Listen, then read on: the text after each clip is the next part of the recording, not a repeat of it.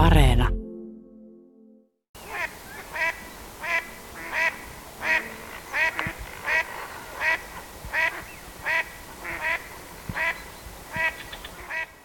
Syyskuun alku on lintumaailmassa vilkasta aikaa. Yöllä muuttavia pikkulintuparvia häärii vielä metsän reunoissa, rannoilla, pellonojien varsilla, pensaikoissa. Onhan niistä enemmistö jo lähtenyt. Päivällä muuttaa haukkoja. Kohta puoliin lähtevät kurjet, sitten tulevat koillisesta hanhet ja joutsenet. Sorsia muuttaa sekä yöllä että päivällä.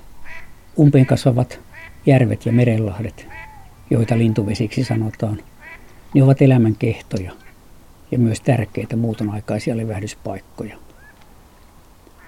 Suomen paras lintujärvi Parikkalan Siikalahti on parhaimmillaan keväällä ja syksyllä. Pesimäkannat ovat täällä pienentyneet, mutta kevään syksyyn kymmenet tuhannet linnut pysähtyvät vielä Siikalahdella. Nyt syyskuun alussa sorsia on toista tuhatta, jopa pari tuhatta. Niistä haapanoita enemmistö, mutta sinisorsiakin rääpättää sadoittain ruovikoiden kätköissä. Mitä liian asiaa toisilleen kertovat.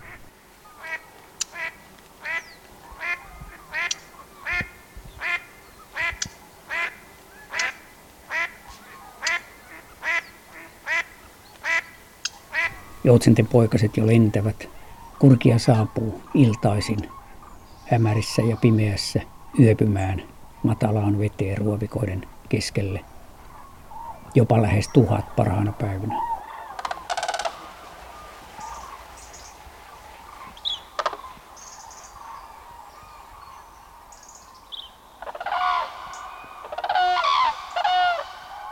Aamulla ennen auringon nousua ne hajantuvat lähipelloille syömään. Taivaalla leijaa ruskosuhaukkoja, niin aikuisia kuin vielä mustan puhuvia poikasiakin. Jotkin viimeiset kalasääsket vielä pyytävät ruutanoita Lahden matalista vesistä. Mutta kaksi muuta lintua on täällä paljon runsaampia kuin muut. Pajusirkkuja on sadoittain. Ei niitä nyt ihan sorsien yhteenlaskettuun määrään yllä, mutta enemmän kuin mitään yksittäistä sorsalajia, haapanaakaan. Lahdella pesi yli sata pajuserkkuparia ja ne pesivät kahteen kertaan. Toinen, vielä runsaampi pesimälintu on ruokokerttunen. Sillä on nyt lähdön aika. Ruokokerttusia pesi Siikalahdella puolen tuhatta pariskuntaa. Emot lähtivät jo heinäkuun loppupuolella ja elokuussa. Ne matkaavat läpi Euroopan päivän tasajan taakse. Välilaskeutuvat muuton aikaan samanlaisille kosteikoille pitkin Eurooppaa. Jotta siellä ei kuhisisi liikaa lintuja saman ravinnon perässä, niin emot lähtevät ensin saatuaan poikaset itsenäisiksi ja nuoret linnut perästäpäin. Vielä on satoja ruohokerttusia syyskuun alussa Siikalahdella, mutta yö yöltä joukko hupenee.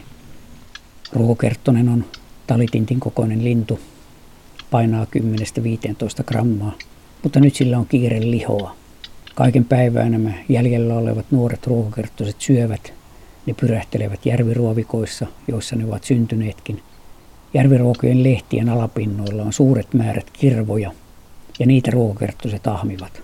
Toki muutkin hyönteiset käyvät. Pääasia, että lintu saa energiaa. Ylensyönti kasvattaa ihonalaista rasvaa, ja sitä tarvitaan useampi gramma yötä kohti, jotta lintu jaksaa lentää 100-200 kilometriä seuraavalle etapille. Muutama tunnin pyrähdys yön pimeydessä. Ja taas seuraavalla etapilla vähän etelämpänä lintu tankkaa kirvoja. Viikkokausia muuttomatka tarkoittaa pelkkää syömistä. Perillä Afrikassahan ruokakerttonen on vasta marraskuulla, ehkä jo viimeiset joulukuun alkupuolellakin. Ja nuo kirvat ovat tärkeä ravinnon lähde kaikille ruokakerttusille pitkin Eurooppaa. Kirvojen huippu esiintymät ovat juuri siihen aikaan, jolloin ruokakerttunen pyrkii taittamaan matkansa. Etelämpänä tietenkin vähän myöhemmin kuin täällä, ja erityisen paljon lintujen on ahmittava Välimeren pohjoisrannikolla. Siitä alkaa ensin vaativa meren ylitys myrskyissä ja tuulissa. Haukkoja partioi meren päälläkin – linnun on oltava hyvässä kunnossa. Afrikan pohjoisrannikolla on kuivaa, tankkauspaikkoja vielä vähemmän, puhumattakaan Saharasta. Ja jo Välimeren pohjoispuolella lintu valmistautuu niin Välimeren kuin Saharankin ylitykseen. Se lentää paljon pitempiä etappeja, on paljon lihavammassa kunnossa illalla lähtiessään. Aivan yhtäjaksoisestikin jokunen ruohokerttunen lentää Saharan yli. Onhan siellä harvoja keitaita, joissa voi tankata, mutta niillä häärii lintuja paljon ja kilpailu ravinnosta on kovaa. Juuri Saharan ylitys ja koko muuttomatka on vaarallisin vaihe nuoren ruohokerttosen elämässä. Pesimäkantamme on puoliintunut 1980-luvulta ja ruohokerttonen on nyt luokiteltu silmällä pidettäväksi. Mitä todennäköisimmin taantumisen syynä ovat olojen heikentymiset muuttomatkien varsilla ja talvehtimisalueilla, etenkin kosteikkojen kuivattaminen, mutta myös Saharan laajeneminen. Yhä vaikeammaksi käy ruohokerttosen muuttomatka. Mutta näistä vaaroista nuoret ruohokerttoset eivät vielä tiedä. Normaalin yhteysääniin rupattelun lomassa nuoret koiraat syysauringon paistaessa päästelevät pieniä laulun tapailuja.